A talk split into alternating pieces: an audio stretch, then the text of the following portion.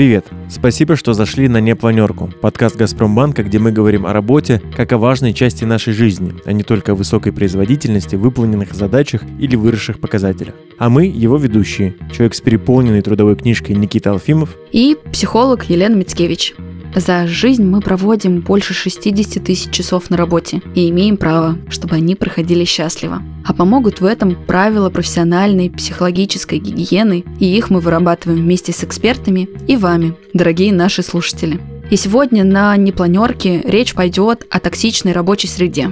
Уф, говорить будет непросто. Но нам важно будет научиться понять, как отличать здоровую агрессию и нормальные, даже естественные конфликтные ситуации на работе от той самой токсичности. Как не попасть в такую атмосферу? И что делать, если вы уже угодили в подобный коллектив?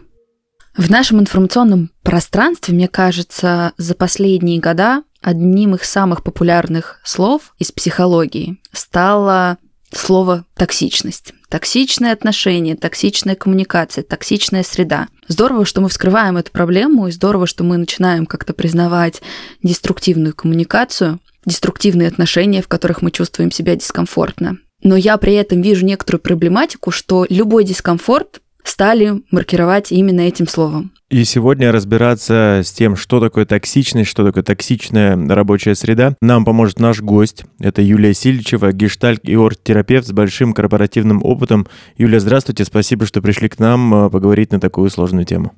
Спасибо вам за приглашение. С большим удовольствием откликаюсь на такие запросы организационные и вообще человеческие в том числе. Э, существует ли внутри нашего подхода понятие токсичность? И как вы для себя это понимаете? Как вы это определяете? Поскольку я гуманист, и вот тот самый подход, в котором я работаю, он опирается на многообразие людей, на многообразие а, форм жизни. Ну, то есть гуманисты – это люди, которые принимают разные формы существования, разные ну, феномены проявленности. Чем шире и выше нейропластичность, тем более я живуч, тем а, больше я способен а, принимать ответственности за собственное поведение и так далее. Чем больше в моей реальности происходит взаимодействий и контактов, тем больше наступает вот эта граница моей усталости. И в этот момент – но то, в чем мы нуждаемся, в общении с людьми, в обмене эмоциями и так далее, зашкаливает, переваливает за какую-то границу, и я начинаю испытывать напряжение, и я начинаю называть вообще людей токсичными. Но чаще это не связано со специальным каким-то поведением другого человека. Отчасти это мои собственные ограничения стоят за ну, вот таким литературным обозначением токсичность. Вот все-таки главное слово выпуска у нас Токсичность. Э, Лен, а ты как вообще понимаешь, как ты осознаешь этот термин? Ну, я здесь в первую очередь согласна с Юлией, потому что что мы называем токсичностью? Да, это среду, в которой мы чувствуем какое-то опустошение. Но зачастую проблема именно адаптации в той или иной среде состоит в том, что мы держим фокус внимания на внешнем мире, а не на внутренних переживаниях. Замечая действия, поведение, иногда нелогичность, не знаю, внешнего мира, коллег, других людей, а не свои эмоции, свои реакции. Внешний мир вообще находится вне зоны нашего контроля, вне зоны нашего влияния, и с ним мы мало что можем сделать. Но осознавать свое присутствие, свои ценности, свои реакции и, возможно, свои уязвленные точки, это очень важно для того, чтобы понимать и включать вот эту сознательную точку присутствия в токсичном, возможно, коллективе. Почему меня это задевает? Каким образом? Почему я теряю точку устойчивости? Ведь если мы говорим, что один каким-то образом, например, манипулирует над нами, то второй человек либо ведется на манипуляцию, либо нет. И вот когда сейчас мы поголовно стали называть все отношения или, в принципе, проблематику токсичной, мы, знаешь, рассеивать стали точку проблемы и, соответственно, решение. Потому что если мы не признаем, что в токсичности я не сохраняю устойчивость, или что в токсичность в коллективе я впадаю в ответную какую-то аффективную агрессию, или что мне ну, сложно... То есть да, даешь реакцию, которую в, в нормальном состоянии ты бы не дала. Да, да, да. То есть мы не перестаем в этой токсичности замечать себя и свои сложности. Почему для нас эта среда становится ну, такой опустошающей? Каким образом? Потому что может быть история, правда, с рассинхроном ценностей и здесь, да, выбор уже более свободный и очевидный. А может быть, это история, которая нас куда-то отбрасывает, да, что нам сложно выдерживать какие-то переживания. Но тогда это очень классный, сильный запрос в ту же психотерапию. Сейчас, ну, токсичность реально это наряду с другими терминами, наряду с другими словами какими, знаешь, вот, которые очень модно вошли в нашу жизнь, типа абьюз, буллинг и прочее, прочее. И вот любой конфликт сейчас, ну, может быть, ради такого какого-то э, хода времени модно назвать токсичным. Но, а если мы все-таки хотим разобраться, нормальный здоровый конфликт и токсичный конфликт. Юлия, Лена, как вы считаете, э, какая между ними какая-то основная, может быть, разница? Ну, я бы в первую очередь сфокусировала внимание. Знаешь как, я отвечу сейчас на твой вопрос, но ответом к твоему вопросу у меня будет некоторая подводка. Вот когда мы оцениваем вообще, что перед нами находится, да, какую, с какой проблематикой мы сталкиваемся, очень важно включить точку осознавания. То, что сейчас происходит, это вопрос реально внешнего мира взаимодействия или это моих субъективных переживаний. Потому что очень часто вот как раз-таки токсичным каким-то диалогом мы называем обилие своих невыносимых переживаний. И для того, чтобы сохранить вот эту вот осознанность и, и контакт с фактами, нам действительно очень важно научиться, развивая осознанность, мыслить фактом и чувством. Ни интерпретацией, ни искажением, ни навешиванием вот этих вот ярлыков, которые ты в том числе да, называешь современными. Хотя за ними, безусловно, стоят объективные проблемы. Но нам очень важно заметить, что сейчас происходит. То, что мне хочется назвать и упростить в своем понимании, называя токсичным, это что? Это нестабильное поведение моего собеседника, да, это непоследовательность его действий, нарушение каких-то обязательств, лицемерие, которое я, например, ловлю. Это действительно действительно проблематика внешнего мира, или это вопрос моих субъективных переживаний. Потому что от того, когда мы распознаем, где находится источник проблем, нам легче находить точки взаимодействия. Может быть, и там, и там. Что правда, я вижу, что человек себя ведет нестабильно, а для меня это в том числе является триггером. И это и объективная какая-то картина действительности, и субъективный факт, ну потому что у меня, может быть, в детстве папа, мама, учителя, вот это вот вся история. И у нас получается тогда разграничивать субъективную картину картину проработки и объективную картину взаимодействия, когда мы можем за скобки постараться вынести то, что вызывает да, наши личные переживания и остаться в контакте с тем, что происходит во внешнем мире. Тогда, насколько бы деструктивным не было вообще внешнее взаимодействие, токсичным, то, что ты называешь, у нас есть возможность перевести это в рабочий какой-то конфликт и взаимодействие, когда я понимаю, что я не согласен да, на непоследовательность действий, на какую-то несправедливость. И это вот то, что говорит Юля, это про замечание себя и своих границ, взаимодействия, на которых я готов встретиться с этим внешним миром. Но для этого мне этот мир нужно каким-то образом обозначить встретиться с его реальностью, да, а не моими искажениями. Если уже этот термин токсичности звучит, ворк реальности и вообще ну, социальной жизни людей, соотнестись с источником. Ну, что такое токсины? И это термин не отношенческой такой парадигмы, это термин биохимии. Ну и токсины – это яд. И называть другого человека ядовитым, ну, это же не грипп, это не бактерия, это не вирус – и мы не поглощаем и не пережевываем человека. И в этом смысле вопрос ну, такого литературного сленга токсичности, вот, когда мы начинаем это осознавать, то наступает взросление. И тогда вместо термина токсичности я говорю о своем дискомфорте, о своих границах, о своих предпочтениях. И вот одна из частей ну, такой реализации себя в токсичном контакте, это взросление. Взросление предполагает понимание, собственно, как устроены мои границы, какая дистанция мне подходит, какая интонация, когда, э, какая скорость там диалога, разговора, принятия решения и так далее. И тогда из токсичного контакта или взаимодействия это превращается всего лишь такой проясняющий момент с обозначением собственных границ и с предложением другому человеку соответствовать немножко моему ритму, моему темпу. Это не всегда возможно, но, с другой стороны, это снимает то самое мое внутреннее напряжение, то есть мне не надо удерживать эти переживания внутри себя, и это позволяет мне ну, быть более свободным. Я правильно тогда понимаю, да, что это все равно история, которая у нас э, с тобой протягивается из выпуска в выпуск, это какой-то внутренний баланс. То есть если мы не в балансе, нам э, легче сорваться. Правильно я это понимаю? Да, но при этом мы не можем говорить о том, что это не всегда ситуативные какие-то проблемы, а что иногда это становится хроническим поведением того или иного человека. То есть мне здесь хочется, чтобы наши слушатели сейчас, с одной стороны, увидели сложность этой темы и этого процесса коммуникации, а с другой стороны, получили признание того, что иногда действительно, объективно рядом с нами оказываются люди, системно ведущие себя деструктивно. Но тогда, когда мы уходим вот от этого именно термина токсичности, а замечаем деструктивность поведения, то есть разрушительность, у нас есть возможность проанализировать, заметить, в чем?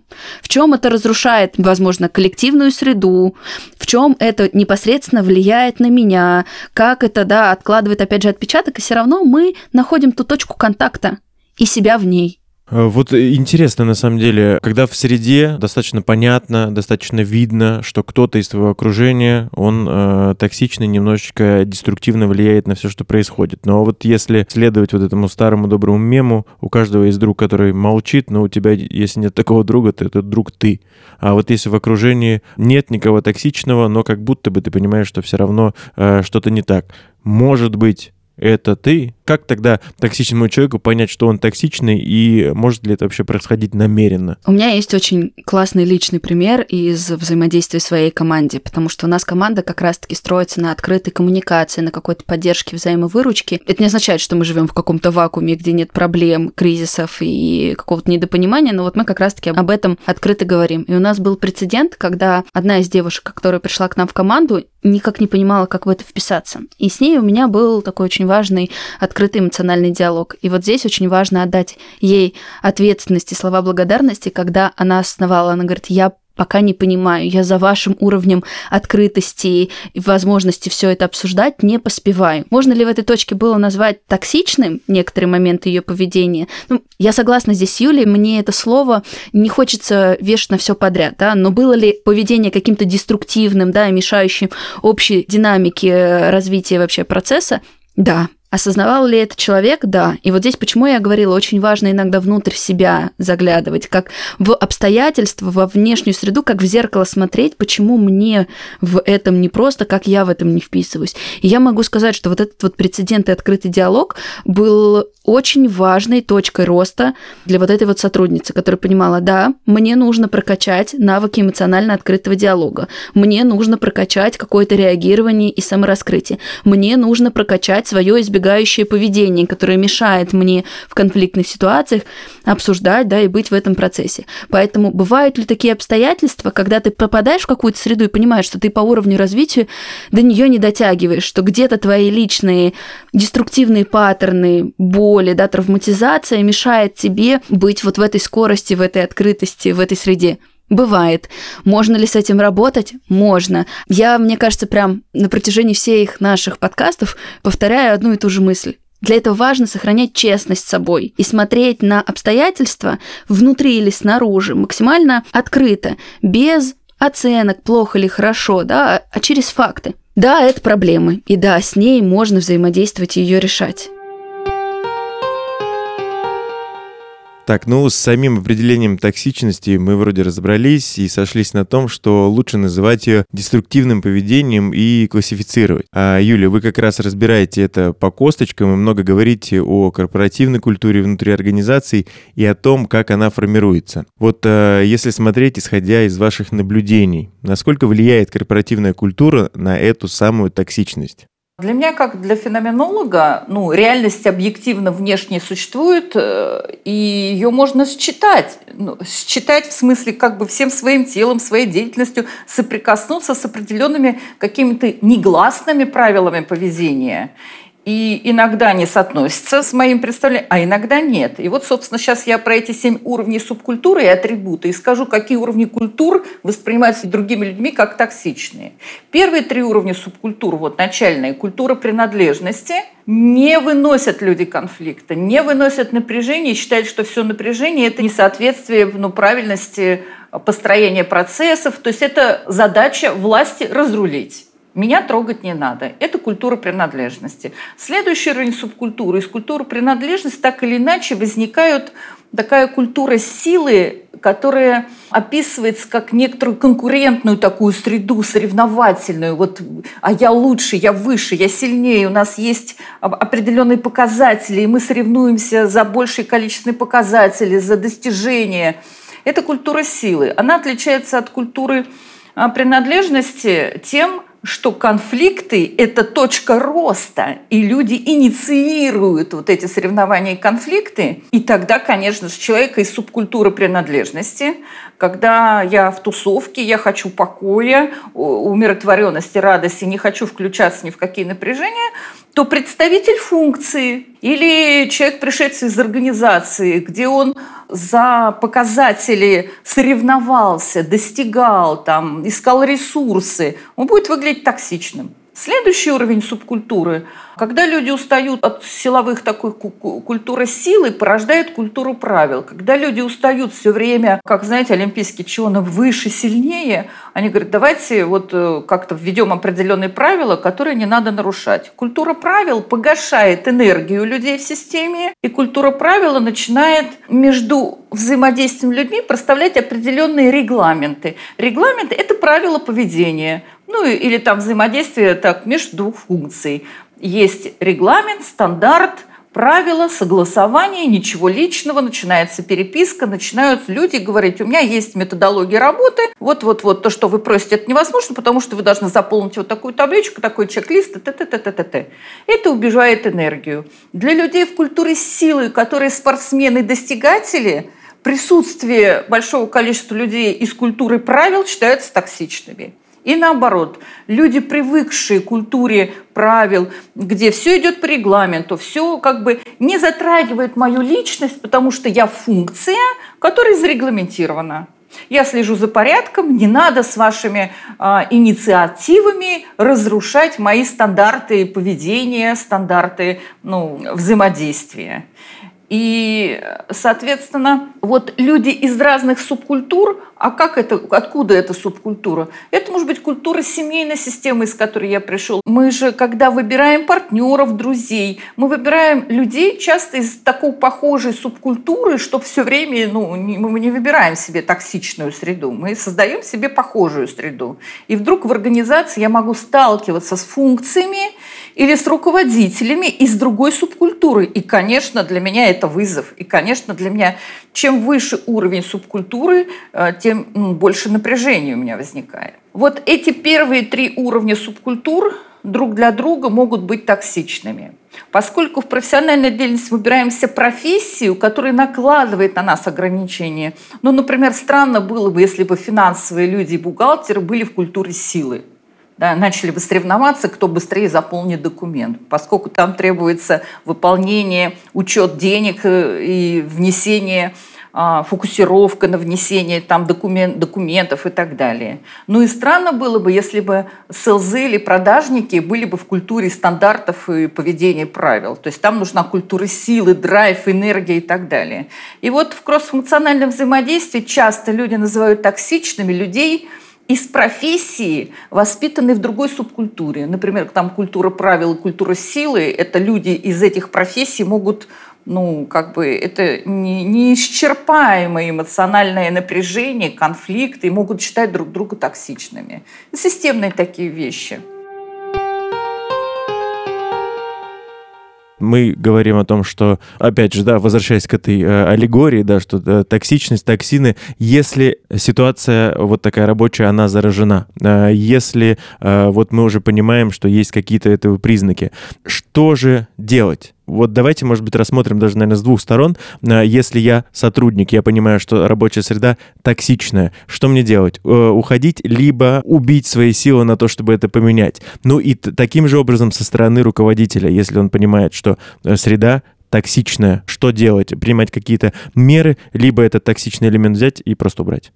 Ой, да, ответ мой будет таковым. Продолжая вот ту историю субкультур, вот есть субкультура нижнего уровня, принадлежность, сила, правила, а дальше наступает ответственность, где, собственно, распаковывается вот это понятие токсичности во взрослое поведение, обозначение гуманистичное и командное, где рождаются качественные показатели системы, там, вовлеченность, лояльность, там, и так, командность и так далее. И есть следующие уровни развития культуры, которые говорят наставничество, экспертиза, передача воспитания преемников. Дальше идет культура развития моего собственного таланта – и это развитие такой проактивности. Это такие люди, которые в культурах более нижнего уровня являются занозами. Значит, выбор руководителя и меня. Если я за время своего профессионального развития вышел на культуры от четвертого, от ответственности в наставничество и в проактивность в развитии своего таланта, то мое нахождение в культурах более нижнего уровня, то есть я попадаю в систему, в команду, в организацию с принадлежностью силы и правилами, меня начинает тошнить от этой системы, потому что я уже раскачала свою профессиональную экспертизу, свою энергию до культуры, ответственности, наставничества, таланта и так далее. Открытого диалога, да, и здесь стоит как да. будто бы признаться, что, к сожалению, тогда вилка поиска работы уменьшается, потому что эволюционно не все есть бизнес, да, не все команды проходят этот же путь. Да. Выбор два. Я всегда людям говорю, мы свободные люди, мы не в рабстве. И мой учитель иногда говорил, иногда есть система, чтобы сохранить свою целостность, вышагивай из нее. Если тебя тошнит от псевдокультуры, принадлежности, делать вид, что все прекрасно в том месте, где есть скрытые конфликты, политические игры и так далее, это один выход. Если у меня есть силы, драйв и желание взращивать систему, я буду мягко проводить систему по всем этим уровням. То есть я буду открывать конфликты в принадлежности и говорить, это не страшно, это норма, в системе зашиты конфликты. Давайте создадим правила и, наконец, начнем открытый диалог, если у меня есть ресурсы и силы. Но если власть, руководитель и чары не поддерживают меня, то есть я один воин, ну, то есть это я субъективное мое, человеческое такое это, да, то поливать мертвое дерево, как говорил мой учитель, э, иногда бессмысленно, я вышагиваю из поля. Но если я вижу ростки, у меня есть силы, драйв и желание чуть-чуть потратиться на взращивание, и это ну, вызов, это челлендж, я могу остаться. Как Юлия верно отметила, нет одной для всех инструкции по применению. Все зависит от личных особенностей человека. И круто, когда в компании понимают, что не все способны действовать напрямую и активно проявляться. А еще круто, когда в корпорации действуют не инструменты лечения, которые мы обсудили, а средства профилактики. Например, в Газпромбанке действует чат-бот «Красная кнопка». Это один из огромного числа сервисов экосистемы ГПБ «Забота». О ней мы рассказывали в предыдущих эпизодах. Смысл в том, что любой человек может написать о проблеме, нажать эту самую красную кнопку. Причем написать можно напрямую коллеге, с которым возникло недопонимание. Но особенно это актуально, когда хочется, чтобы обращение осталось анонимным. Письмо напрямую попадает HR-специалисту, а он, в свою очередь, принимает решение обсудить все с сотрудником один на один, предложить помощь корпоративного психолога или устроить коллективную сессию по решению конфликта. Испортить открытыми отношениями, гуманистичными, командными – организацию невозможно. Более того, по исследованиям социологическим, 80% людей в бизнес-организации должны быть дорощены до уровня культуры ответственности. Это открытые диалоги, где нет термина токсичность, есть термин трудность, зона напряжения. Давайте распакуем и найдем ту точку, где мы способны существовать вместе и соединиться. Это и есть тот средний класс вот в этом веретене организации, который делает организацию устойчивой. Вот отсутствие вот этой культуры ответственности, открытых диалогов, командных отношений со способностью останавливаться, замечать себя и замечать другого, приводит к расщеплению системы на верхнеуровневую власть, которая в космосе говорит о стратегиях развития, там к такому-то году мы должны стать великим брендом, и людьми, которые исполнители, которые говорят, я ни во что не верю, потому что вот, вот такая вот у нас родина, и я буду делать вот мне от забора до обеда. Не трогайте меня, я ни за за что не отвечаю, мне здесь столько не платят, чтобы я включался в эти зоны напряжения. И вот люди из этих разных субкультур конечно, считают друг друга токсичными. И здесь вот, исходя из ваших слов, поднимается тоже очень важное такое осознание. Для того, чтобы люди имели привязанность к работе не только материальную, да, вот, вот это вот «мне столько не платят, чтобы я здесь включался», важно как раз-таки создавать безопасную среду, чтобы насыщение было не только материальным. Мы много говорим здесь в выпуске, что мы на работе проводим какое-то невероятное количество часов из нашей жизни. И если на уровне маленького руководителя как-то эта мысль, как зерно засядет, что да, начиная со своего коллектива, открытого взаимодействия и диалогов мы можем трансформировать и общие ценности, может быть, мы будем видеть какую-то другую тенденцию, да, и другие ощущения. А, абсолютно согласна, абсолютно. Просто, ну, я как гуманист верю, что вот эта потребность заложена в нами как homo sapiens быть в открытой взаимо... Мы люди од... мы одного вида, мы все люди планеты Земля.